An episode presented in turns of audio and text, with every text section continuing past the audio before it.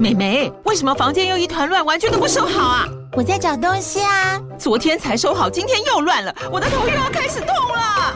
妈咪，我是在找虎标白色万金油啦。阿妈都说头痛擦这个很有效，薄荷凉凉的，可以帮忙舒缓哦。妈咪，爱老虎油。哎呦，今天怎么这么乖呀？很内行哦，还知道要用这瓶百年老字号的。虎标在手，全家神队友。全台各大药局、屈臣氏、康氏美皆有贩售。贵属城自治地零一五七零二号，北市卫药广自治地一一三零四零二三四号。使用前请详阅说明书、警语及注意事项。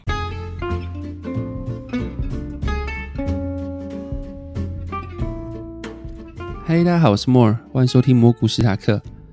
在节目开始前，先感谢下一位匿名叫低调的粉丝的一位赞助者，订阅制的方式赞助我。那我从来没有想过，真的会有人用这种方式来支持我，那非常感谢你。我这个功能开蛮久的，然后昨天看到之后，我现在群主跟这位粉丝道歉，因为他是匿名的，我也不知道他是谁。赞助的时候有点有点惊讶，因为我从来没有想过这件事的发生。那真的发生之后，我反而有点受宠若惊的感觉，不太知道怎么反应。那这个赞助后面的叙述是说，摸股大什么时候要出影魔语录？很喜欢每周的节目，都有很好的观念分享，感恩。那我不知道我的节目就是平常都是聊聊天。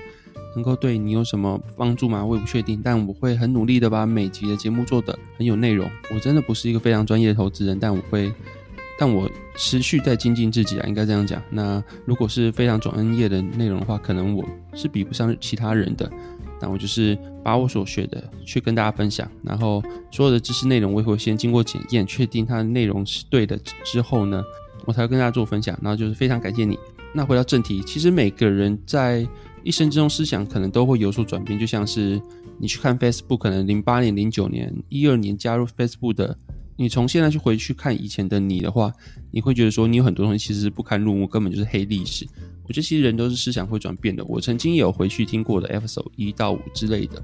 那听到当下也会觉得说，我完全不知道自己在说什么。有很多内容其实现在回去听的话，会觉得说。我如果现在是我自己，我不会这样讲。如果说你是听我的节目的话呢，我会希望你是听后面的节目，或者是你是完整的听完，你会发现其实前面的内容如果跟后面内容有所抵触的话呢，后面的内容才是比较近期的想法。蛮多人其实都会这样，就是一生之中的思想会有所改变的。你不能要求他说一开始从一而终，比如说前面的政治立场啊，后面的政治立场，或者是前面的哲学思想。门派到后面去做转变，其实大家都是这样子，就是一路走来，不断的成长，生活不断的学习，那会有转变，其实很正常的。那我就希望大家，如果听完我前面的话，希望要去听后面的，因为我很怕大家会听到前面的之后，就觉得有些事情可以这么做，但其实如果以现在我来说，会觉得不太可以。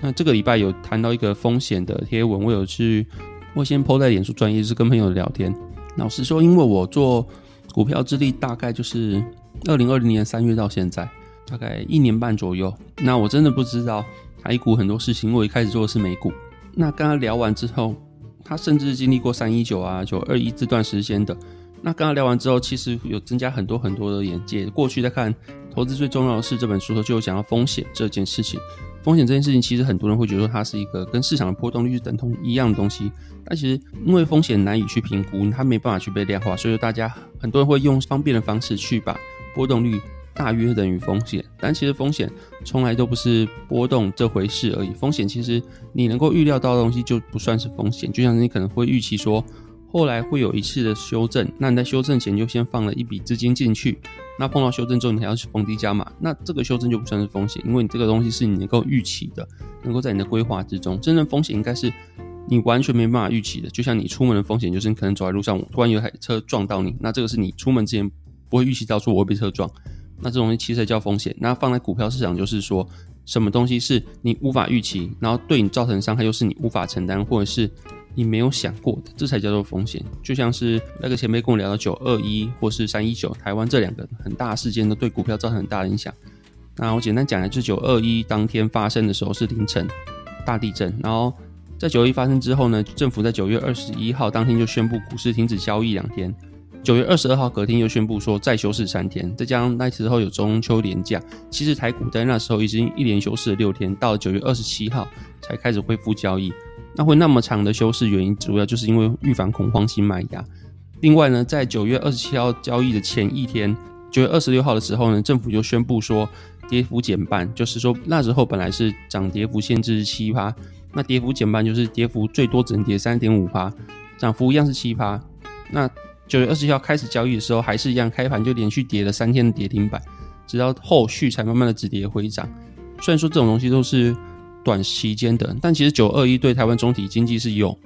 所谓的伤害的，因为它会造成很多上市公司它的机房受损啊，它的无法营业啊，或是财务损失等等的。那这个东西如果是机房受损，它是长时间的话，可能半年到一年的话，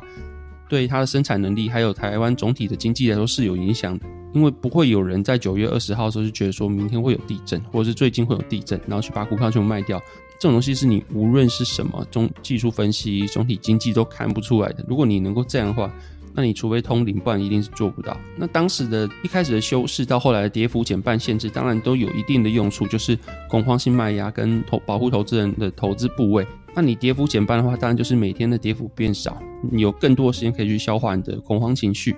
但它的相对的坏处就是流动性会变得非常低，因为你的跌幅限制只有三点五趴。那可能说很多很多人都想卖的话，其实一下子就跌停锁死到收盘了。那如果这样的话，你是做期货啊，或是你开杠杆部位的，其实你是根本跑不掉的。那你不会开太大的话，就像回到我刚刚讲的风险的话，你不会开太大的话，你要去拥有的情绪不是说我可以跑得掉，我可以去面对，我可以很勇敢的去平仓之后呢，我可以开超级大的杠杆，不是有些东西是你没有办法去预测的。所以说我那个前辈才会说，他现在做期货都会留至少一两口跌停的时候还能够去支付的保证金。就是因为这回事，然后过去我也讲说，你三口能做一口，或是你更多去做一口，杠杆可控，也大概是这个原理。那除此之外，台湾有另外一个就是无法预期到的黑天鹅，就是三一九事件。三一九的休市当天是周五，股票休市之后呢，那时候的总统候选人就是陈水扁，突然被子弹打到，然后打到之后，大家那时候都以为另外一组参选人就是连战他们会上任。就六日开盘之后呢，发现结果，那就六日开盘之后出来。跌破大家意外是阿扁胜选，后续连战就提出选举无效之诉，一来是国家的总统当选人被枪击，那另外一点就是另外一方提出了选举无效之诉，造成的政局动荡。那那时候其实还在多头，礼拜五的时候还是收红盘的，就周一的时候就直接跌停锁死，直到收盘还有一万四千多口的尾卖的期货还没卖出去。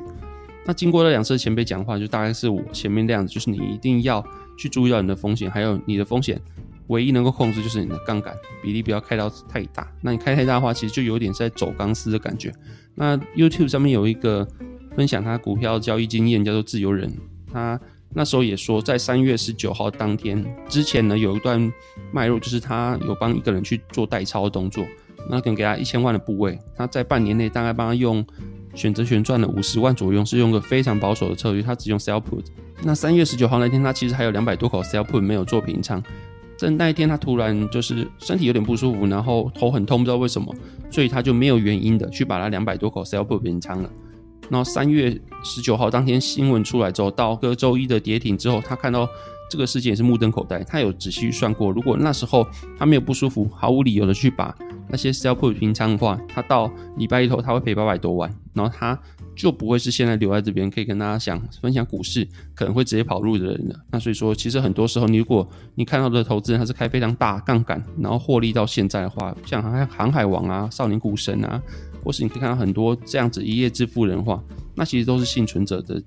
频率比较高。因为当你杠杆开大到某个阶段之后，其实你是没有办法控制某个部位，你也没办法去预测未来会有再有九二一，会再有三一九这种事件出现，或者有其他新的事件导致。股票恐慌性的卖压出现，所以说现在的跌停限制是十趴，可能比起过去好多，再加上有流动性好很多，但就是你没办法预测，就像当下的人也没办法预测说他们的大盘、他们的台子期会跌停一样，这都是你没办法去预期的风险。所以我在脸书的粉丝专页才会分享一张图，就是风险与报酬比从来都不是你看到的线性直接往右上慢慢前进，它一直都是说你在任何的一个端点都会随着你的杠杆倍数去达到。更大更大的波动，那那个波动在一定杠杆倍数下面，都会直接到达你的 X 轴，也就是直接让你的不会归零。那这个东西都是有可能存在，而且你没办法预测说你绝对不会这样子的。那进入股市之前，其实很多很多的事情，它会归类到一个原因，就是你的生活形态是怎么样。那生活形态首先就是我举个例子好了，就是很多人说我适合技术分析，我适合当冲，还是适合爆破段，还是适合长期投资？当然在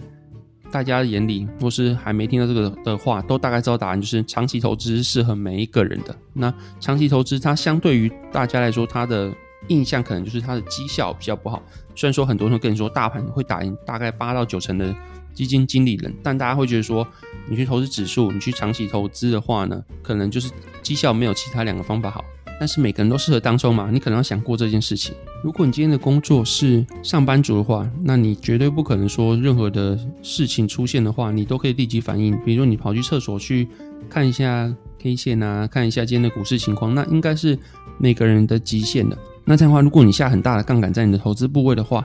你又不能够时常去看盘的话，你一定会影响到你的上班状态，因为你会很紧张，你不知道你的部位怎么样了，上下波动，在你预期来说，一定就是非常激烈的事情，那一定会频繁的想要看盘，你的心思绝对不会在工作上面，然后导致你的工作的绩效变差的话呢，这个原因就会让主管可能会对你的能力感到打折，或者是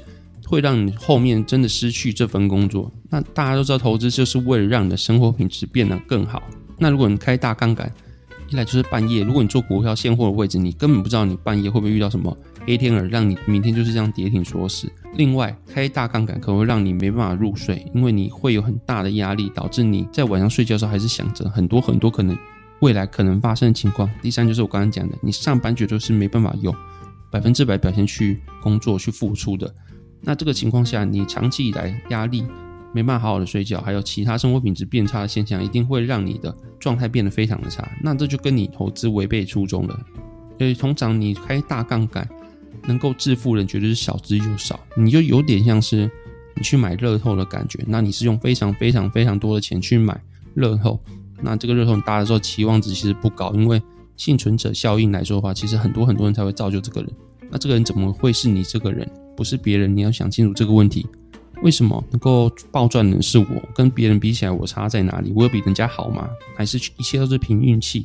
如果是这样的话，那你就跟玩乐透，你就跟玩赌博没有两样。而且你在心理学上面也可以去思考一件事情，就是获得的快乐绝对不会比上你失去所获得的痛苦还要多。那总结来说，就是每个人都会有畏惧损失或规避损失的倾向。那对于你来说，好了，如果你今天很有很有钱的话，你可能在股市赚两千万、一亿。那你今天饿的时候，你会每天都去吃鹅肝，每天都去吃菲力牛排，每天都去法式餐厅吗？不会嘛。如果你饿的话，你还是会去三妈臭臭锅，可能就是临时的吃了一餐，反正在你的巷口。那你如果吃三妈臭臭锅，能够花多少钱？或者是你一个人赚那么多钱之后，你能够花多少钱？可是你如果失去的话，你的钱不会归零的，那你失去非常非常多的钱，它会不会烙印在你的心中，然后对你的这一生或对你当下？造成非常大的损失，更何况可能这个部位的损失是会影响你的生活，这个重击到你生活品质的损失的话，那一定是更惨的。那既然你赚了很多很多钱之后，没办法改变你的生活太多，那另外还有，我再补充个好的，就是每个人可能小时候都会有个经验，就是小时候看什么东西都好好吃，然后家里可能钱有限啊，没办法让你什么都买。那如果你是住大安区，或是你真超有钱的话，那你就忽略我这句话。但是在我的 common sense，就是我的认知里面，我周边的朋友跟我可能都有一样经验，就是小时候很穷，什么东西都很好吃。但随着你的年纪长大了之后呢，你得到东西越来越多，物质越来越好了之后，你会发现其实你的快乐不如小朋友，或是你的快乐并不比小朋友的时候花那么一点点钱高多少。那这可能就是像我刚刚讲一样，你的快乐其实是没办法堆叠太多的。你有钱的时候有有钱的快乐，你没钱的时候其实有没钱的快乐。所以快乐这种东西，可能跟你的金钱是没办法量化。所以说，很多人讲这话说，如果我是郭台铭，我一定妈超快乐。那我真的，如果你给我一百万，绝对是没有比没有还要快乐。当然啦，你如果拿一百万，觉得是凭空掉下来，是觉得是最快乐。那如果努力自己慢慢存到了，绝对没有你意外之财要快乐。这是有心理学的研究，就是你的意外获得的东西，会比你实际慢慢去得到的东西还要快乐的等等级还要更高，这是一定的。可是你会觉得说，你今天拿一百万很快乐。但后续再拿一百万，那快乐度还会跟第一个一百万一样高吗？其实不会。那这也都是有人去做研究的。也就是说，你的金钱的快乐是会慢慢的递减的，但是你的损失的痛苦程度是非常高，会远高于你获得的快乐的。所以说，你相较之下，你会发现说，其实投资大快速获利，其实它的重要程度并没有那么高。反而是你投资你要规避就是快速的损失，然后用比较高胜率的方法，让你一定可以维持你的生活品质，一定可以细水长流，一定可以慢慢待在股票市场都不会出场，这其实还是最重要的。那慢慢的赚，慢慢赚，你的生活品质绝对会变得更好。那你觉得会比现在更快乐？那我我其实本来还想讲一下，就是景气循环理论。那因为全球市场在目前为止其实处于一个越来越联动性越来越高的地方。过去可能各个地方的股票市场它会有比较不一样涨跌幅，或是不一样的走向。但在近代来说的话，可能随着时资讯的进步啊，大家参与各个国家市场的方式变得更加便利之后呢，其实全球市场它是有一个。越来越趋近相同的涨跌幅，就是它联动会越来越高的迹象。那这个情况下，其实跟过去有点不一样。但就是只要是有人的地方、有情绪的地方、有行为的地方，它的周期其实都是不断的在历史重演的。那过去到现在周期基本上都会是经历过一次大跌，市场投资人或是市场弥漫了一股绝望的气氛之后，然后慢慢进入了希望的开始。那希望开始之后呢，会进入就是企业的成长，到最后